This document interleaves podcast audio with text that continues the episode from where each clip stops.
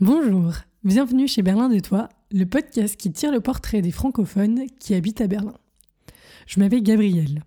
Depuis plusieurs années, j'accompagne des artistes, entrepreneurs et individus dans l'éclosion et la floraison de leur personnalité et projets. Berlin de Toi a pour objectif de créer un réseau de gens dynamiques, de provoquer des rencontres et vous faire découvrir la ville sous de nouveaux aspects. Excellente écoute et à tout de suite. Bon alors c'est parti. Anne, bienvenue, je suis hyper ravie de t'accueillir sur le podcast de Berlin de Toi, un nouvel épisode. Eh bien, bonjour Gabrielle, ça me fait très plaisir d'être avec toi aujourd'hui. Alors aujourd'hui, on va parler de Bretagne, t'en n'es pas ça en premier. Hein. Super. D'illustration, d'empowerment, de Berlin. Et alors, avant d'aborder différents sujets, je voulais te proposer de te présenter. Oui, alors je m'appelle Anne, j'ai 35 ans, je vis à Berlin depuis quasiment 12 ans maintenant. J'ai deux enfants, Mika et Emilia, je leur fais un petit coucou s'ils m'écoutent un jour, on ne sait jamais. Et je suis mariée à un Allemand, du coup, depuis 5 ans. Quel âge ont tes enfants ?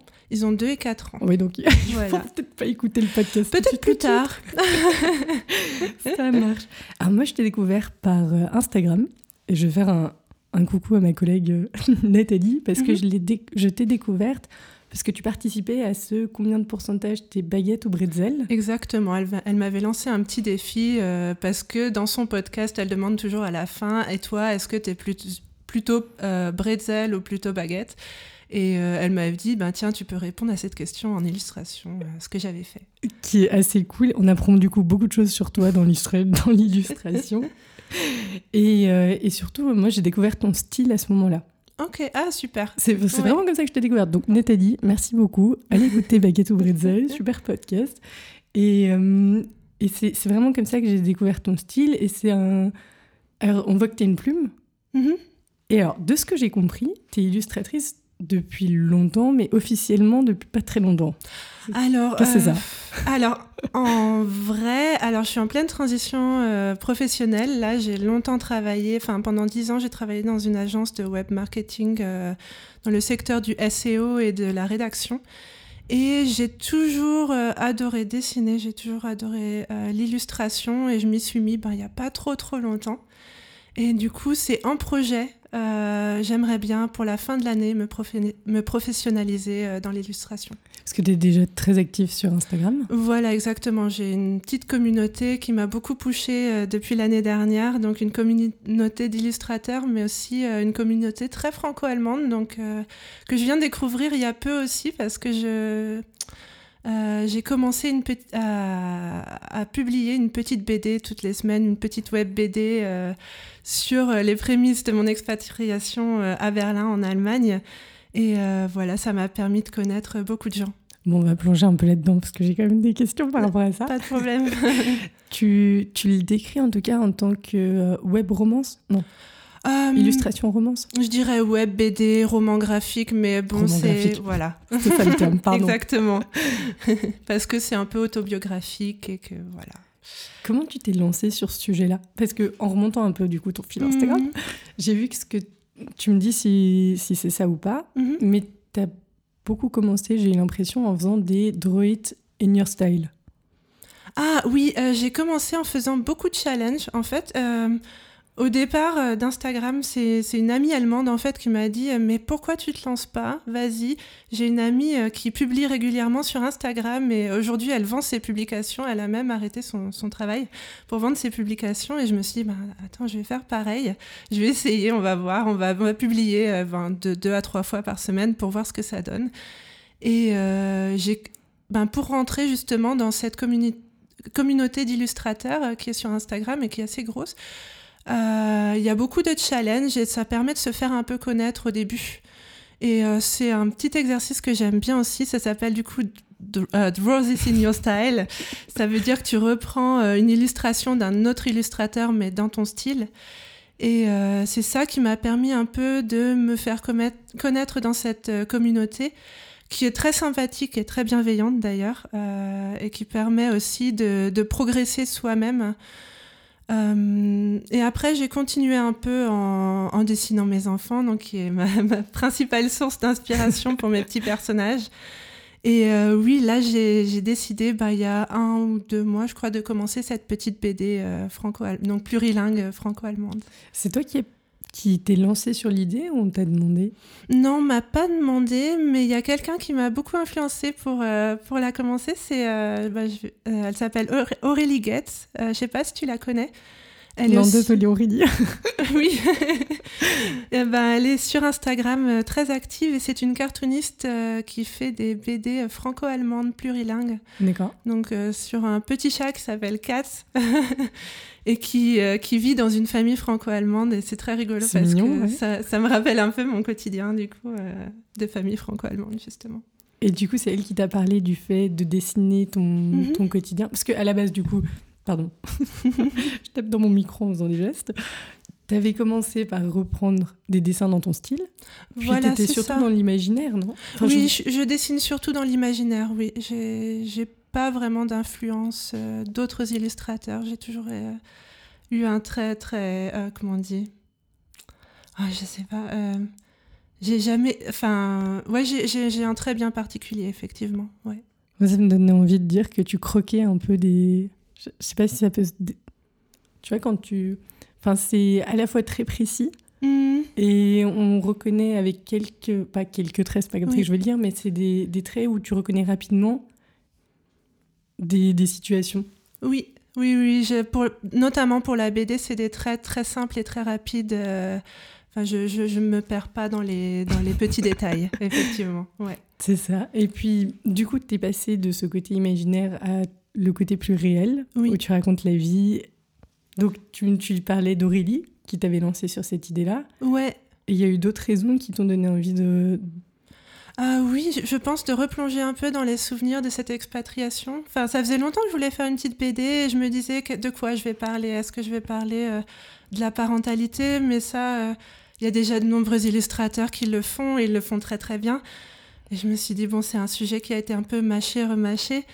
Je me suis dit, est-ce que je vais parler le Covid et les enfants ? Mais j'avais pas trop envie de parler de Covid non plus. Du coup, je me suis dit, je vais partir sur un sujet assez cool, assez positif que j'ai vécu dans la vie, en fait, et qui m'a amenée là où je suis aujourd'hui. Parce que tu remontes quand même à plusieurs années en arrière, du coup. C'est ça, oui. Du coup, quasiment à ma naissance, puisque ma mère m'a emmenée déjà... quand j'étais tout bébé ou petite fille en Allemagne. Donc ça a été... sûrement que c'est resté implicitement dans ma tête que l'Allemagne, c'était peut-être un peu mon destin, de vivre en Allemagne, j'en sais rien. Du coup, on va rétro-pédaler de ouf, parce que tu viens pas d'Allemagne, du coup. Voilà. Alors je suis née à Lille, mais à 2 ans, je suis partie en Bretagne, vivre en Bretagne avec ma mère, voilà. Et t'as vécu du coup longtemps en Bretagne jusqu'à... Alors t'as fait plusieurs voyages quand t'avais entre... C'était à quel âge le premier ? Je devais avoir 13-14 ans, je pense. Hein. Ouais. T'as eu différents échanges scolaires. Alors, je dis ça, mais je fais genre, mais en fait je lis tes BD surtout. Ah oui, c'est pour ça, c'est plus facile. Et à quel moment est-ce que dans tes études... t'as choisi du coup par rapport à ces voyages-là ou est-ce que tu peux nous raconter peut-être déjà Alors j'ai fait 2 voyages en Allemagne au collège et au lycée, 2 petits échanges donc d'une semaine, c'était pas grand-chose. Une fois que je suis arrivée à la fac, j'ai fait une fac d'LEA, donc une première année, langues étrangères appliquées, anglais, allemand, que j'ai complètement raté, je me suis complètement cassé la gueule. Okay. Et après je me suis dit mais qu'est-ce que je vais faire Et j'ai recherché un peu sur Internet et je me suis dit, allez, je pars pour l'Allemagne.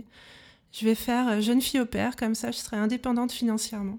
Et je suis partie donc à 19 ans dans une famille dans le Baden-Württemberg qui avait 6 enfants.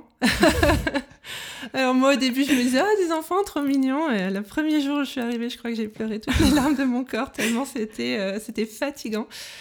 Et voilà, c'est comme ça que ça a commencé. C'était mon premier vrai voyage. Je suis partie 1 an en Allemagne T'as des frères et sœurs ? J'ai des frères et sœurs. Mais pourtant, ça t'a pas préparé aux 6 enfants. Ah non, ça m'a pas préparé aux 6 enfants. Et t'es l'aînée ou tu... Je suis l'aînée, ouais. Alors, est-ce que je demande ça aux aînés ?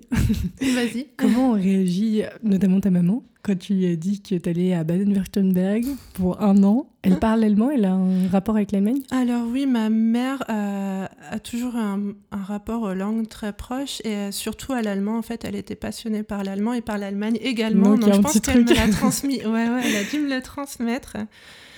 Et en fait, elle a toujours encouragé mes voyages. Et bien sûr, quand t'es sur le quai de la gare et que tu pars pour la première fois pour 1 an, t'as une grosse boule dans la gorge. Je crois qu'on a pleuré toutes les deux. Effectivement, c'était pas si simple que ça. Mais voilà. Et t'avais tout organisé toute seule ou t'es passée par un organisme ? Alors, je suis passée par un organisme qui s'appelait à l'époque Opera World. Je sais pas si ça existe encore. Et qui était tenue justement par la mère d'accueil de la famille où je suis allée. Voilà. D'accord. Voilà. Donc elle bossait de la maison et moi je gardais pendant ce temps-là les enfants. 100% en allemand, j'imagine ? 100% en allemand. C'était un tout petit village où il y avait personne. C'était très difficile de rencontrer quelqu'un. Et du coup, c'était une famille très très catholique. Donc du coup, avec les 6 enfants, c'était très très dur parce que ils m'ont exploitée. Okay. Je gagnais 250 € par mois et j'avais pas le droit de m'asseoir en fait pendant la journée. Il fallait toujours que je sois en mouvement, que je fasse quelque chose. Je me souviens que des fois je me cachais dans la cave pour pouvoir juste me reposer un petit peu. Et non, c'était pas la meilleure expérience. Mais au bout de 3 mois, je leur ai dit maintenant je m'en vais. Okay. J'en peux plus. Clairement, j'en pouvais plus. Et j'ai trouvé une autre famille ensuite à Constance qui était géniale, avec un petit garçon qui avait 1 an, qui s'appelait Yuri. Et ça a été la meilleure année de ma vie après. Hein. Vraiment, c'est génial, ça veut dire que du coup, malgré ce que ça a l'air quand même d'avoir été assez lourd, t'as quand même décidé de re-regarder pour rester... Enfin, t'es restée dans ton projet. Oui, j'avais absolument envie d'apprendre la langue allemande et d'intégrer après une fac d'allemand, du coup... J'étais vraiment motivée. Ouais, c'était le plan. C'était d'apprendre l'allemand cette année-là. Je me souviens de ma mère qui m'a dit non mais reviens. Et je me suis dit qu'est-ce que je fais ? Est-ce que je change ou est-ce que je reste ? Et j'ai finalement décidé de rester, mais dans une autre famille du coup. Et c'était le bon choix. Ok, hyper courageux. Ouais. Du coup, tu passes de Baden-Württemberg à...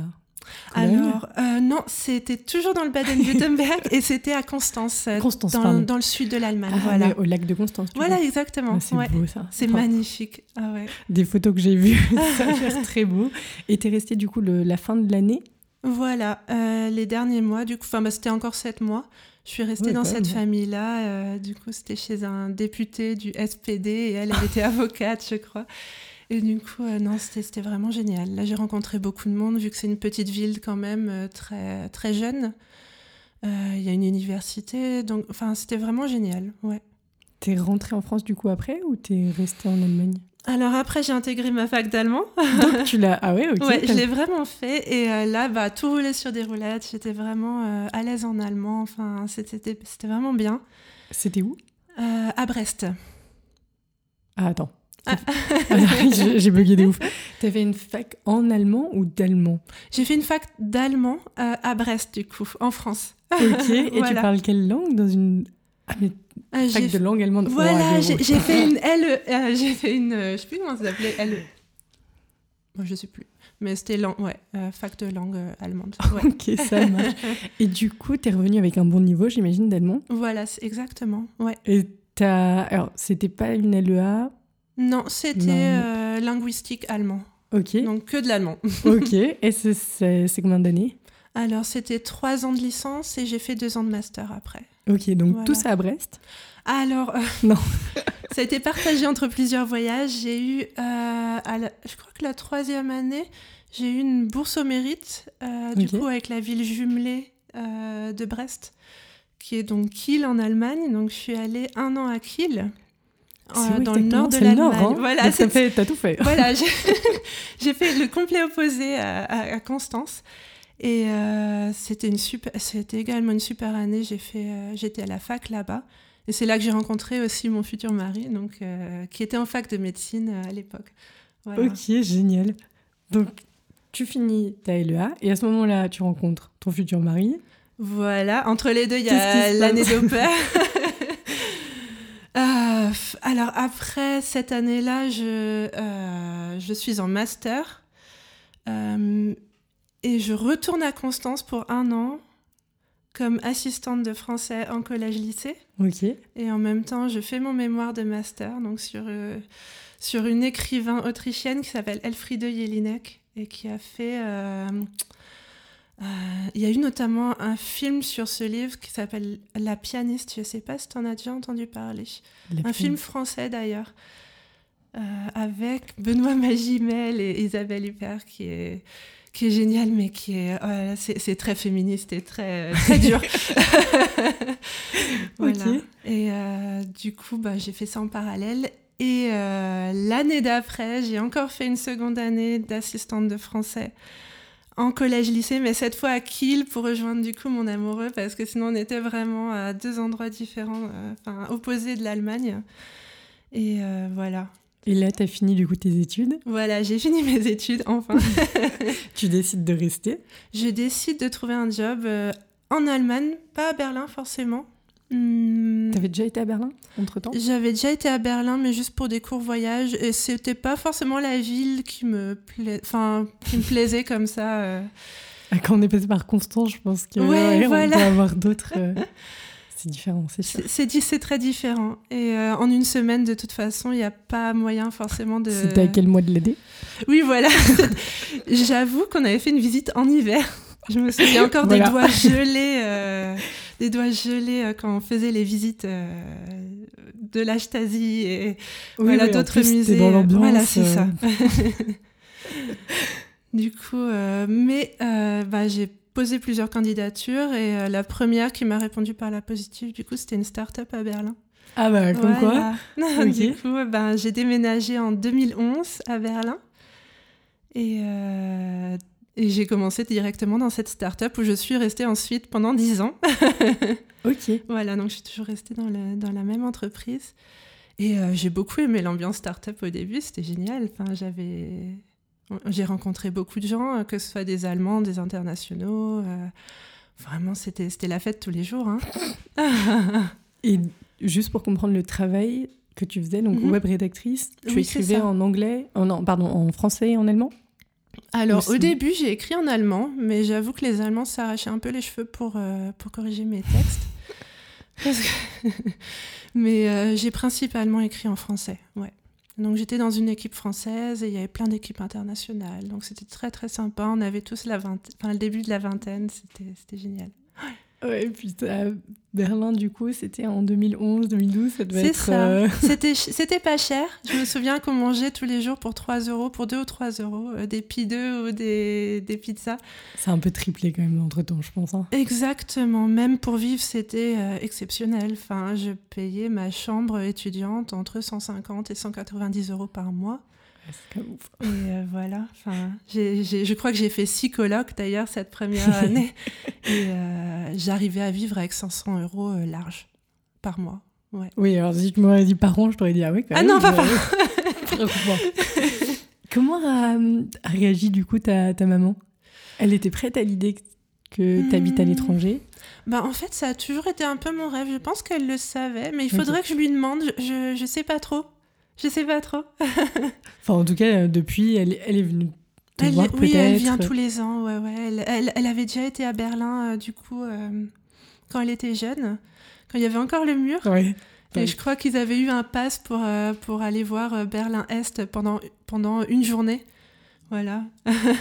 Génial. Du coup, 2012-2013, tu travailles dans cette start-up allemande. Ouais. T'es à Berlin. Ouais. Tu rentres dans le blog game. Est-ce que je peux dire ça comme ça? Oui, c'est vrai. Alors, vraiment, parce que tu as un site internet qui est toujours accessible. Oui, mais qui n'est plus actif, ouais. Il est plus actif, ouais. Tu le mets pas à jour, mais tu as toutes tes archives encore. Exactement. Il est incroyable, ton site. Il s'appelle Salon de thé berlinois. Oui, c'est ça. Et alors, attends, parce qu'il y a un nombre de trucs incroyables, vraiment. Tu sais, j'ai digué dedans et je me disais... Ah, Je suis un peu plus jeune, donc c'est vrai que c'est un Berlin que j'ai pas connu. Ouais. Et de lire, c'est quand même... c'est fou que ça ait changé aussi vite, finalement. Parce que même les adresses de lieux que je décris, il y en a beaucoup qui n'existent plus. Hein. Ouais. Ok, parce que alors, du coup, dedans, tu fais un mélange entre... Tu présentes un peu la vie berlinoise... Mmh. Tu fais des portraits aussi, t'as quand même 20 portraits qui sont assez ouf. Donc j'ai noté les noms pour voir si je les retrouvais. Et puis t'as le...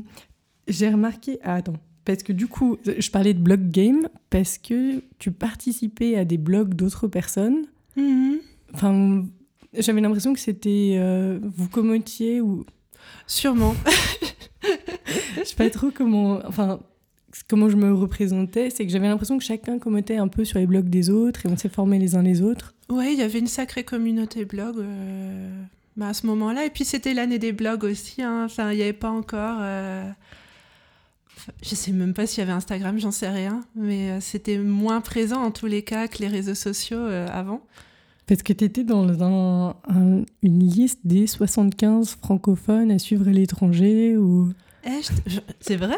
Ouais. Non. Je mettrai tous les liens sur le site internet que j'ai trouvé. Je ne savais pas. Mais il y avait plusieurs trucs. Et en fait, c'est surtout ça que je voulais te demander, c'est que sur le blog, ça s'appelle « Les 5 coins du monde », donc en 2014. Donc un petit peu après, tu t'étais à Berlin depuis quelques années. Mm-hmm. Et dedans, en fait, c'est assez rigolo parce qu'il y en a... T'as une interview de 2014 et une de 2015. Ouais. Où tu racontes un an après qu'est-ce qui a changé ou pas. Je vous laisse découvrir, je ne vais pas vous raconter tout ce qu'il y a dedans. Mais en tout cas, il y a un truc qui était rigolo, j'ai trouvé. C'est la question, chose qui te plaise ou pas à Berlin. Ouais. Et alors, tu te souviens, ça te dit quelque chose ? Mais non, parce que ça fait tellement longtemps que je suis pas retournée dessus, je t'avouerais que... Parce que, alors, j'ai trouvé ça assez rigolo. D'abord, tu parles de la Folky, soupe populaire. Ah oui. Alors moi, je connais pas, c'est quoi ? Ah, la Focu, oui. Ah, pardon. Oh, oui. Oui. C'est la Volksküche en allemand. Et alors, oh là là, mon Dieu. Ah, ça remonte. Ah, tu me poses des questions, là. Mais je crois que, il me semble que c'était un peu des cantines associatives qui proposaient, donc, pour des prix dérisoires, des repas et qui faisaient la cuisine et qui proposaient des repas, oui, à petit prix, donc, pour les gens qui n'avaient pas les moyens, mais c'était ouvert à tout le monde.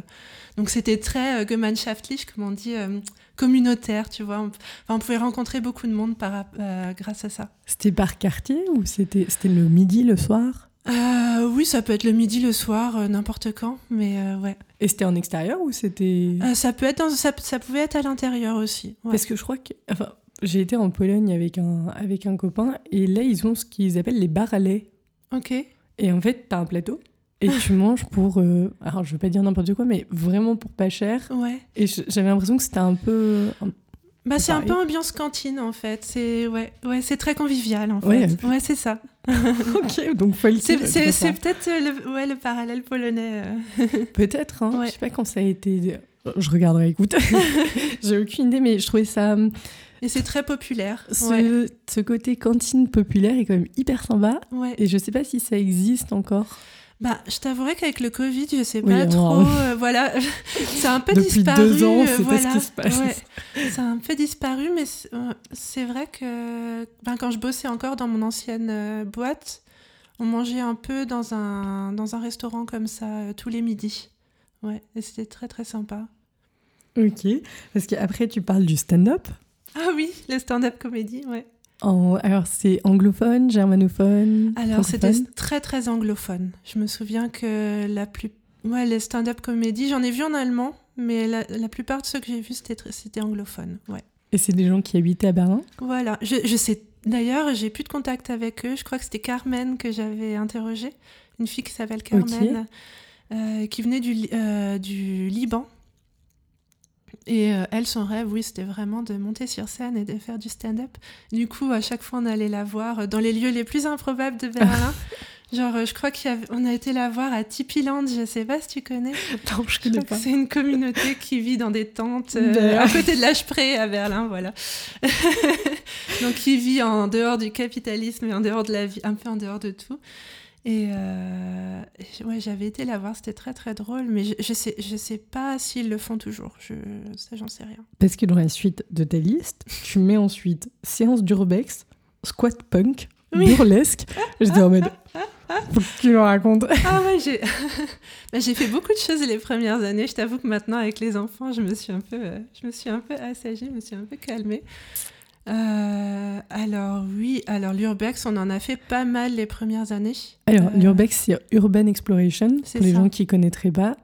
Alors, tu me corriges, mais de ce que j'ai compris, tu visites des endroits abandonnés et tu as une certaine culture de tu ne dois pas casser ou on ne doit pas voir que tu es passé en fait. Exactement, tu peux faire des photographies, tu peux explorer, il faut faire d'ailleurs attention parce que tout n'est pas très stable non plus.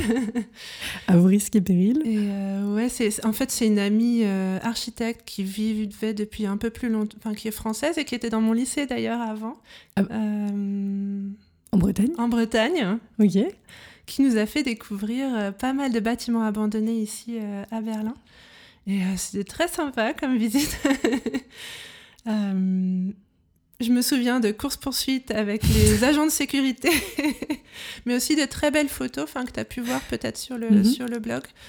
On a visité, je crois, 2 bâtiments abandonnés qui étaient à Neukölln. Il s'agissait d'une ancienne piscine et d'un ancien hôpital, mais je crois que les 2 n'existent plus aujourd'hui. L'ancien hôpital, maintenant, c'est devenu, avec la gentrification notamment, des résidences pour les familles, voilà.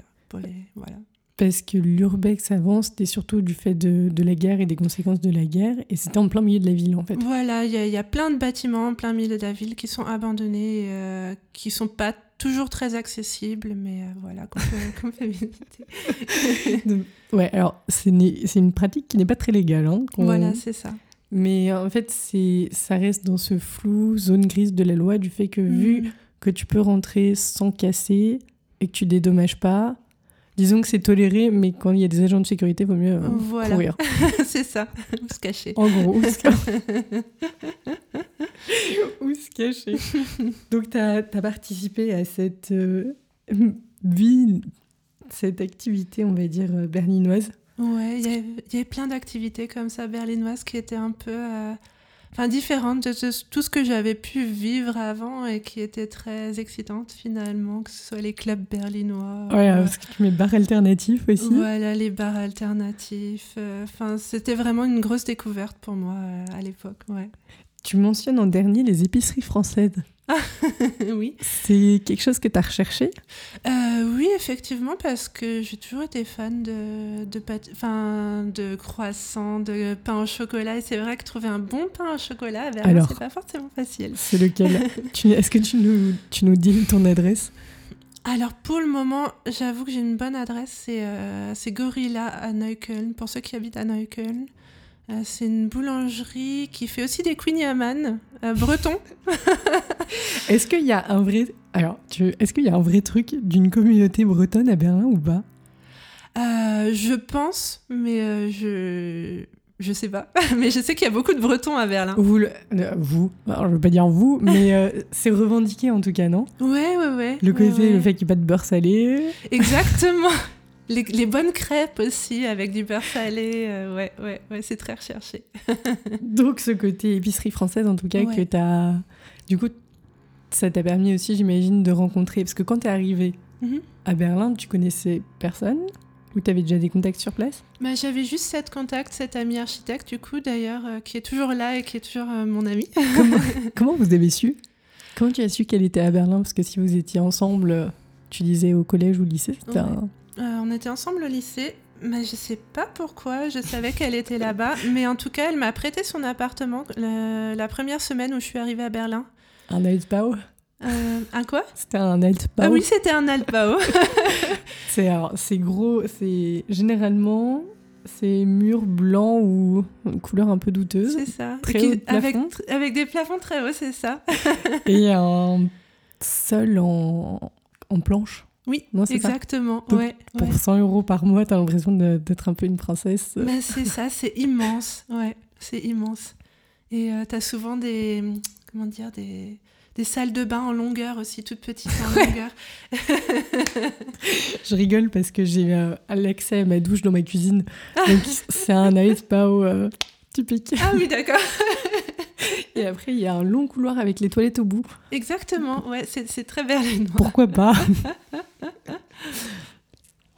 Parce que du coup, ça a été la première Française que tu as connue. Est-ce que ton mari est allemand, tu disais? Oui. Est-ce que... Alors, on saute un peu... on saute un peu du coq à l'âne. Oui, c'est pas grave. Ok, super. Comment ça a été de construire aussi... Est-ce qu'il a appris le français? Est-ce que c'est toi qui parles allemand? Est-ce que vous parlez anglais? Alors, généralement, on parle allemand. Je trouve ça assez cool parce que j'ai l'impression que souvent... dans les couples internationaux, on va aussi rapidement vers l'anglais. C'est vrai, j'en connais beaucoup d'ailleurs. Mais là, c'est vrai que j'avais le niveau d'allemand pour parler avec lui, même à notre rencontre. C'était l'allemand, donc on est resté un peu comme ça. Mais j'avoue qu'avec les années, vu qu'il vit en France tous les ans, voir ma famille, tout ça, bah, il a quand même pas mal appris. Et maintenant, il a un bon petit niveau d'allemand. Ouais. De français, je veux dire. Mais on parle allemand entre nous, ouais. Et est-ce que, alors sans rentrer dans ton intimité, mais je veux dire pas en question extérieure, est-ce que vous avez choisi quelle langue vous parleriez à vos enfants? Alors, est-ce qu'il y a un débat, pas de débat? Il y a un débat quand même. Il y a un débat. Alors, le deal, c'était que je parle en français à mes enfants et que lui parle allemand aux enfants. Ma fille, sa langue forte, c'est l'allemand, parce que forcément, je suis la seule à lui parler français dans son entourage. Elle est dans une crèche allemande, donc elle parle allemand.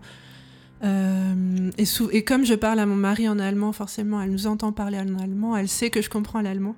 Donc elle a tendance, même quand je lui parle en français, à répondre en allemand. Mais je me fais pas trop de soucis de ce côté-là. Je sais que le français est là et que... Enfin... Ouais, et il suffit juste qu'elle aille en France 3 semaines et ça, c'est bon. Ça sera bon à nouveau. Voilà, ouais.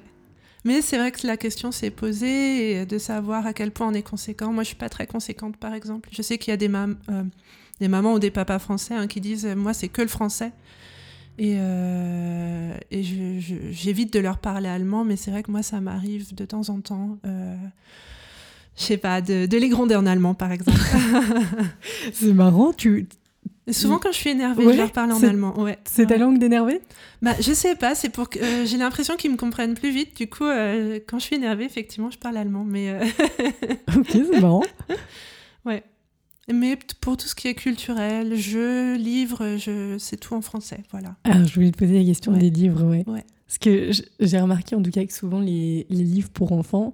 Quand on a la vingtaine ou peut-être moins, tu les regardes un peu en disant « Bon, c'est des livres pour enfants. » Ouais. Puis tu grandis, tu apprends plein de choses sur le côté culturel, le côté féministe, ce genre de choses. Et puis tu te dis « Bon, finalement, les livres pour enfants, c'est peut-être vraiment la base. » Bah, ils ont une morale, ils ont une histoire. Enfin, c'est vrai qu'effectivement, je ne le voyais pas avant. Et notamment maintenant, avec le féminisme... l'empowerment des filles. Je trouve qu'il y a beaucoup de livres jeunesse qui sont très très bons pour les petites filles, notamment. Ouais, en ce moment, c'est génial. Ouais. Et tu en prends en français, en allemand? Est-ce que... Alors, généralement... Comment tu choisis? C'est souvent ma mère, d'ailleurs, qui m'envoie des livres en français pour les enfants. Ok. Mais du coup, on a moitié-moitié dans notre bibliothèque. Ouais. Et ta maman, elle a aussi cette... Attention au côté empowerment, par exemple. Ah oui, complètement. Ah yes, j'adore. Genre, la dernière fois, elle nous a envoyé Princesse Horty, donc c'est l'histoire d'une petite fille qui va sauver un prince du dragon dans sa tour. Okay. Et elle va se déguiser en prince pour pouvoir sortir du château, et le prince, lui, va se retrouver en slip. Et après, ils disent « Mais qu'est-ce qu'on va faire ? » Ben, viens, on va manger des cuisses de grenouille ensemble. Enfin, bon, ça... Ça les habitue à la culture française aussi. Exactement. Ça les introduit un peu. Exactement. Ok, donc tu as ce côté... Parce que tu as fait aussi beaucoup... Pas beaucoup, mais dans les publications que tu fais sur Instagram, il y a aussi des publications jeunesse. Ouais, un petit peu. J'aimerais bien rentrer un peu dans ce style-là, dans l'illustration jeunesse. Ouais, ce serait un de mes projets pour le futur. Alors, parce que je voulais juste te demander, entre petites parenthèses, sur le blog Salon de thé berlinois, il y a déjà un dessin. Oui. Alors, je me demandais si tu l'avais réalisé après ou si c'était déjà le dessin d'origine. Non, c'était le dessin de base. Ouais. Donc, ouais, t'as vraiment une plume parce qu'il date de 2014. Oui, oui, oui. Et C'est l'impression que j'ai. Enfin, j'ai toujours un peu dessiné et toujours des petits bonhommes, des bonhommes. Et j'ai l'impression qu'ils ont toujours la même tête depuis que j'ai 10 ans. Enfin, mais qu'ils sont améliorés, mais que c'est toujours les mêmes personnages, en fait. Bah, t'as un style qu'on reconnaît, en tout cas. Voilà, c'est ça. Et c'est OK. Donc, tu l'avais déjà... C'était rigolo parce que sur le reste de ton blog, il n'y a pas de dessin. Non. Donc, c'était vraiment pas un... Non, c'était juste pour faire un truc joli sur la page d'accueil, mais... C'était réussi. Voilà, merci. Bah, tu vois, quand je suis arrivée dessus, j'ai eu un doute, et puis j'étais à non, c'est bien le blog d'Anne. Tu t'es mariée en Allemagne ? Alors, en France. Je me suis mariée en Allemagne, à Köpenick, à Berlin, donc. Vrai de vrai. Voilà.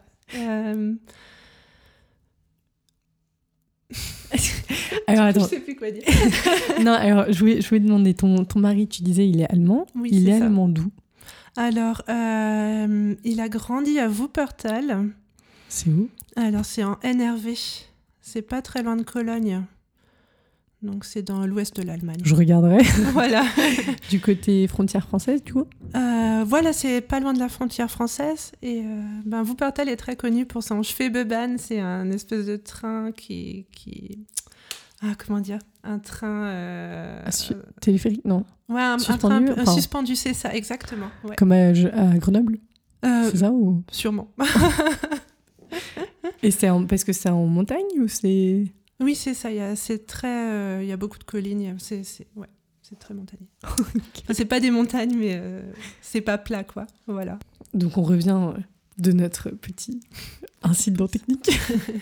Pause. Oula, il me manque le mot. Pause eau. Pause café, ouais. Pause café. Pause hydratation. Voilà.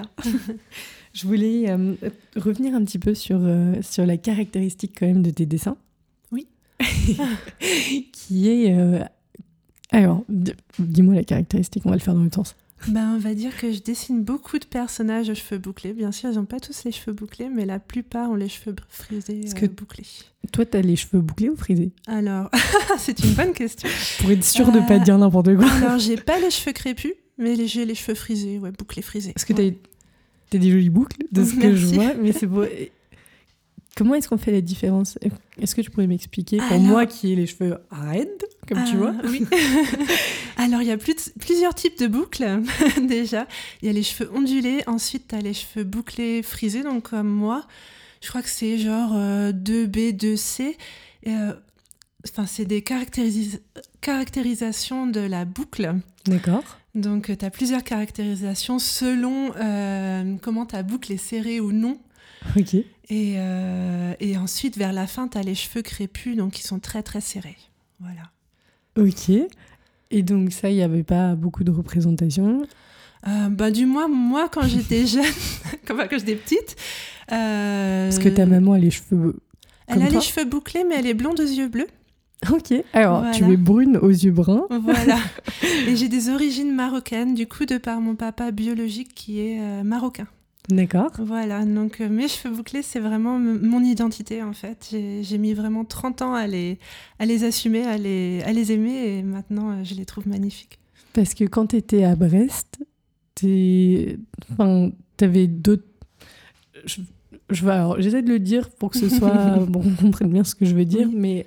Vu que tu disais que tu n'avais pas forcément de représentation, tu n'en avais pas non plus dans ton entourage forcément à Brest ? Non, voilà, même dans ma famille, mon frère, ma sœur, ils ont les cheveux lisses à onduler, donc j'avais pas vraiment... je pouvais pas vraiment m'identifier à quelqu'un, et vu que je venais d'un petit village en Bretagne, c'est pareil, tout le monde avait les cheveux lisses. Et les cheveux frisés, du coup, étaient un peu moqués, c'était un peu... oui, c'est sale, c'est moche, c'est indiscipliné. Ça fait indiscipliné. Du coup, pour moi, j'avais pas une représentation positive des cheveux frisés. Ok. Et du coup, je suis passée beaucoup par les lissages. Après, je pense que les filles aux cheveux frisés me comprendront. Et jusqu'au moment, je pense, à mes 30 ans, j'ai eu un déclic. Notamment le jour de mon mariage, parce que la coiffeuse m'a dit non, je vais pas te faire un chignon sophistiqué comme tu veux, je vais te les laisser naturels et tu vas voir, ça va faire son effet. Et elle a eu vraiment raison. Et à partir de ce moment-là, je me suis dit, je vais lâcher mes cheveux. Et, euh, Et ouais, j'ai appris à les aimer comme ça. Et je me suis dit qu'en dessinant les cheveux bouclés, ben, ça permettrait aussi de, peut-être aux petites filles, je sais pas, qui regarderaient mes dessins, de s'identifier et de dire ah oui, les cheveux bouclés, c'est vraiment magnifique. Voilà. Et alors, parce que quand tu es arrivée à Berlin, il y avait aussi ce côté pression, parce que on dit souvent qu'il y a une différence au niveau de l'importance accordée à l'apparence. À l'apparence, ouais. Merci. En Allemagne, est-ce que tu l'as ressenti du coup ou... Bah moi en Allemagne, surtout à Berlin, parce que Berlin est très coloré, très bunt. Il y a de tout ici et c'est vrai que je l'ai moins ressenti à Berlin. Bon, on m'a déjà dit est-ce que tes cheveux sont naturels ou permanentés, ou une coiffeuse qui m'a dit oh heureusement que tes enfants n'ont pas tes cheveux. Oh wow. Mais je crois qu'après elle s'est un peu mordu la langue, elle a vu que c'était pas forcément cool. Mais je trouve qu'ici les gens sont assez libres et je vois de plus en plus même ici de femmes qui lâchent leurs boucles et qui sont fières de les porter et c'est vrai que ça fait plaisir, ouais. Et pour moi, tout type de cheveux est beau et magnifique, esthétique. Et ouais, il n'y a pas de différence. Et c'est ça que je voulais aussi représenter dans mes dessins. Voilà. Et on t'a contacté pour faire des dessins dans ce cadre-là ? Non, pas du tout. Pas du tout. Pas encore, ouais. Mais j'espère. C'est quelque chose que tu aimerais faire ? C'est quelque chose que j'aimerais faire, ouais, exactement. Représenter la diversité dans tous les cas, ouais. Ok. Et cet été, tu as une exposition prévue à Brest. Mm-hmm. C'est une exposition... Est-ce que tu peux nous... Alors, je ne sais pas s'il y a on a le droit de raconter ou pas. Qu'est-ce qui est prévu ? Qu'est-ce que tu vas exposer ? Est-ce qu'il y a un thème ? Oui, alors c'est une exposition qui va se dérouler à Morlaix. Donc, c'est pas très loin de Brest. C'est une ville pas très loin de Brest, dans le Finistère Nord, à la Galerie des Arts, et qui sera sur le thème de la parentalité et de la famille.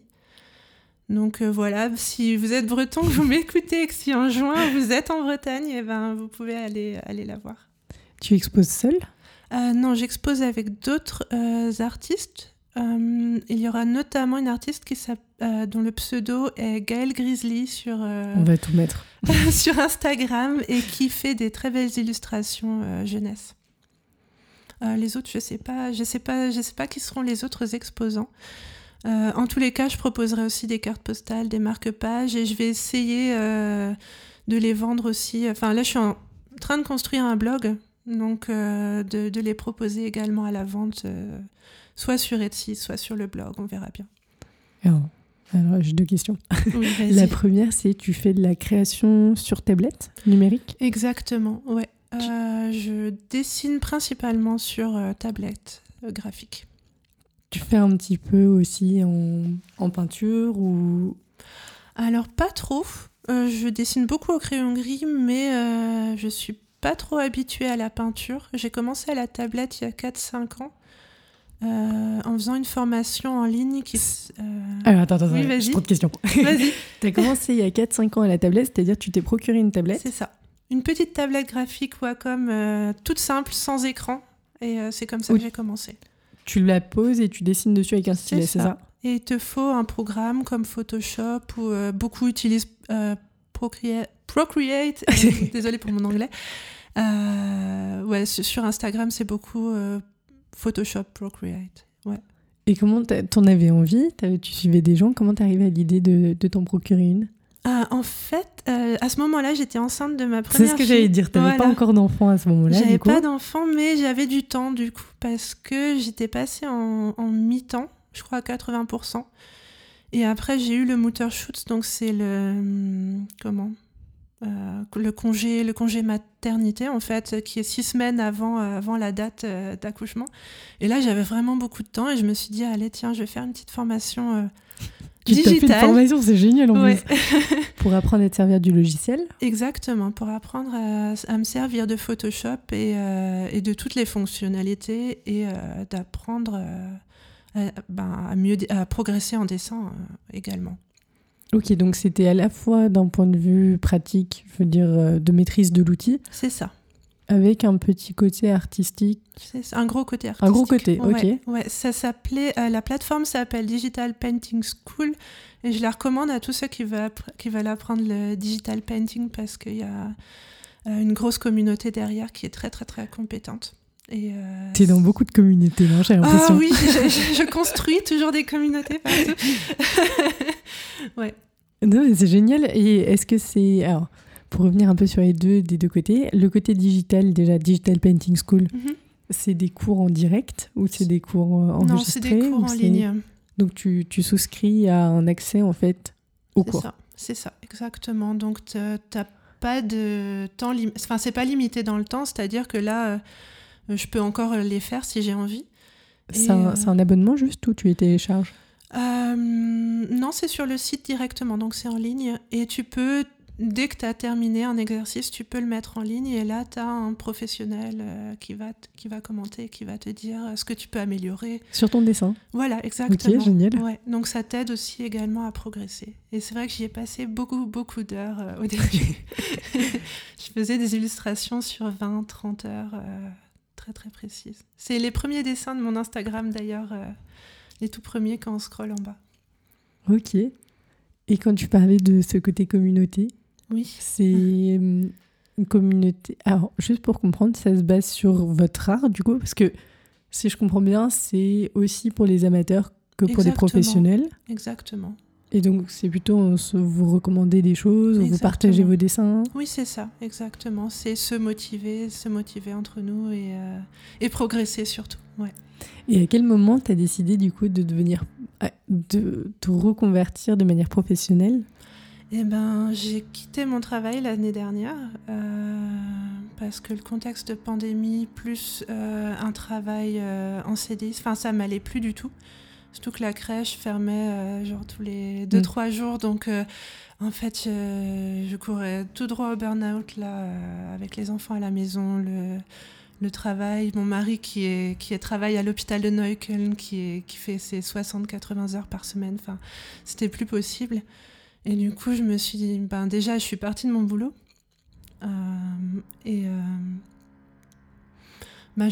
J'ai beaucoup tergiversé pendant ces derniers mois.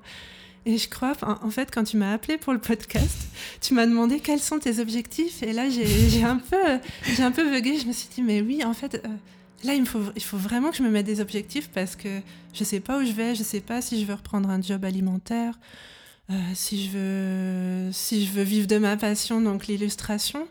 Mais je doutais beaucoup de moi. Et finalement, ça m'a permis de me dire, mais si, allez, vas-y, lance-toi, prends des risques et puis tu verras bien. Et du coup, là, je commence cette semaine d'ailleurs une formation d'illustration. Avec une école à distance qui s'appelle l'EDA. Et je souhaite me mettre en freelance, du coup, vers la fin de l'année, si tout va bien. Donc, créer un statut officiellement, exactement, etc. Donc, tu veux vraiment passer à la next step. C'est ça, exactement. Je me suis inscrite à un cours de 30 heures là, pour lancer son entreprise qui s'appelle Coaching for the Gründung, je crois. La pro des entreprises, oui, des cours en ligne. Oh, je crois aussi. Non, là, c'est un cours en présentiel. Ok, donc c'est à Berlin. Voilà. Tu veux monter, du coup, ton statut de freelance à Berlin, c'est ça? C'est ça, ouais. Ok, génial. Voilà. Et comment s'appelle le cours? Parce qu'il est en allemand. Il est en allemand et c'est un cours de 30 heures en présentiel qui est, je crois, payé par l'État. Et qui s'appelle Esquite 7, un truc comme ça. Ok. Tu me le renverras. Ouais, je te l'enverrai. Ouais. Et ça commence la semaine prochaine, c'est ça? Non, celui-là, alors ce cours-là, pour se mettre en freelance, ça va être en septembre. Donc, génial. Donc d'ici là, il va se passer plein de choses. Il va se passer plein de choses, ouais. Est-ce que dans la façon dont tu crées et tu illustres, tu le ferais aussi pour... des magazines, quelqu'un qui veut une couverture de livre, ou alors un livre carrément, mais alors, je veux dire, tu veux te placer où? Dans mon idée, j'aimerais devenir illustratrice jeunesse et illustratrice de presse, parce que je suis habituée aux petites illustrations. Voilà, ce serait vraiment mon rêve. J'espère que la formation va me permettre aussi d'y arriver, et de progresser au niveau technique notamment, et de me professionnaliser. Et tu disais qu'il y avait une grosse communauté sur Instagram. Parce que tu utilises qu'Instagram ou tu as d'autres réseaux sociaux ? Non, j'utilise qu'Instagram pour le moment. J'ai aussi Facebook, mais je ne l'utilise pas. J'ai l'impression qu'Instagram, c'est vraiment un outil à destination aussi des illustrateurs et de ceux qui font du graphisme plus que... Ben, enfin, c'est très visuel en tous les cas, vu qu'on partage surtout des photos. C'est vraiment le bon outil, je crois, pour les illustrateurs. Ouais. Et il y a des gens qui t'ont déjà contacté en disant j'aurais envie, par exemple, d'acheter une illustration ou que tu fasses quelque chose pour moi, que tu crées. Oui, alors j'ai eu des commandes de portraits avant Noël, de familles franco-allemandes notamment. Okay. Ça m'a fait grand plaisir de les dessiner. C'était quelque chose de tout nouveau aussi pour moi. Ça a été aussi un bon test. Comment ça se passe, juste ? Tu reçois une photo ou... Oui, c'est ça. En fait, je demande aux familles de m'envoyer des photos d'eux, aussi dans leurs vêtements préférés, par exemple. Et je leur demande quels sont leurs accessoires préférés, leur caractère. Je demande plusieurs photos. Et après, je fais un premier croquis, je leur envoie s'ils veulent changer des choses ou ajouter des éléments, ben, ils peuvent me le dire. Et voilà, c'est comme ça que ça a débuté. Mais c'est vrai que je fais plutôt des portraits, pas réalistes, mais plutôt un peu BD, comique, mais c'est pas très réaliste. C'est pas très réaliste. Non, c'est pas du réalisme, quoi. C'est vraiment... Ouais. C'est basé sur les photos reconnaît, qu'on voit. Voilà. Ça marche. Donc, tu as ce côté de portrait, ce côté d'illustration. Ouais. Et j'ai publié une fois pour un magazine franco-allemand du coup qui s'appelle Baguette et marmelade pour une histoire ouais. Okay. Une histoire jeunesse. On t'avait envoyé le texte et c'est toi qui l'avais dessiné. C'est du ça. Coup ouais. Oh, c'est génial. Ouais, non, c'était une super expérience, surtout que je me suis un peu lancée comme ça tête baissée sans trop savoir comment ça fonctionnait et c'était une très très bonne expérience. Et en plus je trouve, alors je sais pas, tu vas me dire du coup si c'est le cas ou pas. Mais j'ai l'impression que tu as aussi beaucoup ce côté collaboration, parce que ton ta dernière publication, si je ne me trompe pas, c'était en co-création avec une illustratrice. Oui, c'est ça. Coréenne, non. Vietnamienne, voilà, pardon. Ouais. Et vous aviez fait un peu les différences... Alors, vas-y, en fait... Si tu veux, peux-tu m'expliquer? Peux-tu prendre le relais? Ben, alors, bon, je lui fais un petit coucou aussi. Ça s'appelle... son pseudo, c'est Datadraw... sur Instagram, mais je connais pas son vrai prénom. Je la connais depuis un an. On a fait on a fait un challenge ensemble, je crois, qui s'appelait Marche pour le climat, et qui repart là cette année en mars. Et c'est quoi juste Marche pour le climat?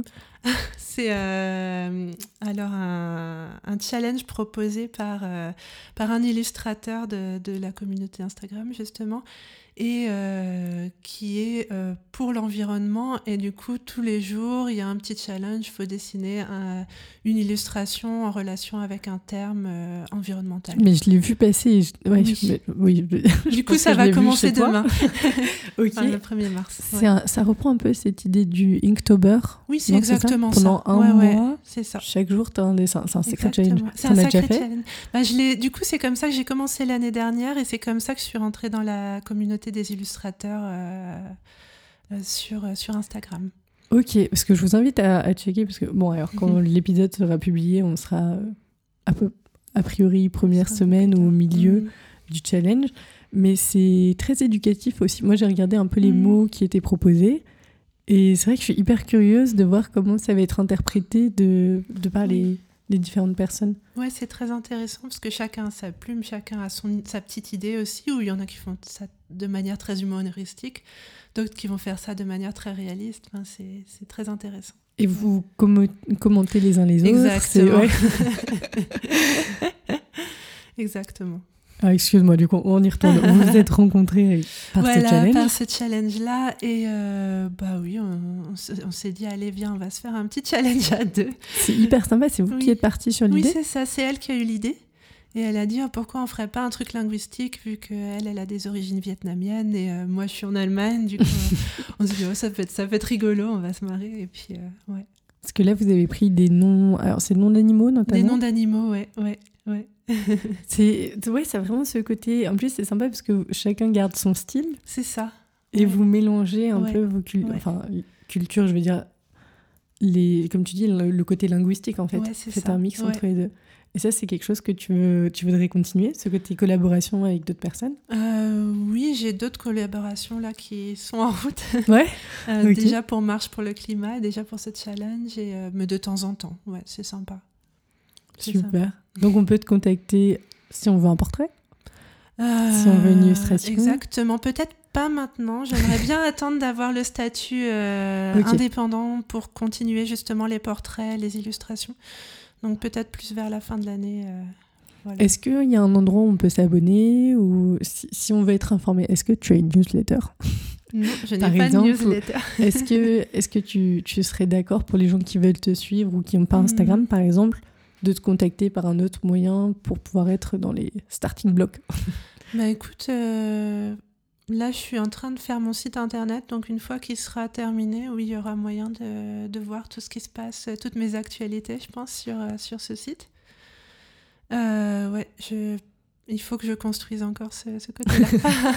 Question piège. Ouais, en plus, c'est cool parce que tu acceptes d'en parler quand c'est encore dans les blogs, donc c'est chouette. Ouais. Mais là, c'est encore tout est encore en construction, donc je préfère encore ne rien promettre. Mais effectivement, oui, si... Ouais, illustration jeunesse, illustration presse, portrait. Vous pouvez me contacter en fin d'année. Ça marche. Et pour revenir sur le côté un peu berlinois, t'as fait beaucoup de salons de thé du coup ? Parce que c'est vrai que c'est pas ce qui me viendrait en tête forcément quand tu me parles de Berlin. Non. Donc j'ai trouvé ça assez rigolo. Ou alors tu vas qu'à Charlottenburg ou... Non, pas du tout. C'est une blague pour le Ouest. Il me semble que c'est parti d'une discussion avec une copine avec qui on aurait aimé ouvrir un petit salon de thé, genre tranquille, avec, au milieu de Berlin, avec des machines à coudre et des petits thés de toutes les saveurs, des gâteaux. Et je crois que c'est parti un peu de là. C'est toujours un projet qui... Non. Non. Mais on en parlait des fois en rêvant un peu. Et, c'est marrant. Et qu'est-ce qui vous plaisait dans l'idée ? Bah, le côté un peu gemütlich, tu vois, confortable, le petit café comme ça, enfin, je sais pas. Je me permets de demander parce que je trouve que Berlin, en tant que grande capitale européenne, a quand même ce côté très gemütlich, donc qui veut dire confortable et intime. Oui. Et ça fait que même où qu'on habite, on a quand même l'impression d'être dans un petit village. Exactement, et c'est un peu ce que je ressentais aussi quand... Là, on est déménagé, mais j'habitais au Schillerkitz, donc à Neukölln. Et ça, c'est vraiment typique, petit village dans la grande ville où tout le monde se connaît, tout le monde se salue. Et c'est très agréable, Les petits cafés, les petits restos. Ouais. C'est vraiment en plus juste à côté de Tempelhof. Exactement. Qui est l'ancien aéroport qui a été transformé en parc. Exactement. Et pour les gens qui n'ont jamais été, il y a ce côté très brique. Non, c'est vrai. Oui, c'est vrai, les pavés aussi. Sur la route. Ouais. Et Tempelhof, c'est magnifique. Hein. Je recommande à tous ceux qui viennent en touriste. on peut quand même te contacter pour aller boire un thé ou pour découvrir des endroits. Quelque chose que... Parce que vu que tu disais qu'avec la pandémie, entre-temps, c'est vrai que ça a été un peu tout... Ça a été un peu chamboulé, oui, pour faire une balade à Tempelhof, pourquoi pas, et prendre un petit café si vous avez envie, effectivement. Grave chouette. Alors attends, est-ce qu'on a fait le tour ? Je crois qu'on a fait le tour. Alors on a fait le tour parce que vraiment l'idée de ces conversations, et je te remercie, c'est de faire un petit portrait à un moment, avec la possibilité qu'il y en ait un autre ou un autre podcast ou d'autres choses qui se passent après. Donc là tout de suite. On va suivre ton aventure d'illustration et peut-être que dans 5-6 ans, quand tes enfants vont écouter ça, exactement. Ça leur fera... Il y aura eu peut-être quelques changements d'ici là. Bah oui, peut-être qu'on refera un podcast ici là et je serai vraiment devenue illustratrice professionnelle. Et, On reste en contact. On te suit sur Instagram. Merci. On te suit sur le site internet et... Et toutes les autres informations qu'on aura. Trop cool. Eh ben, merci beaucoup à toi. Merci beaucoup, Anne. Et merci à vous. Ça m'a fait très plaisir. Au revoir. Au revoir.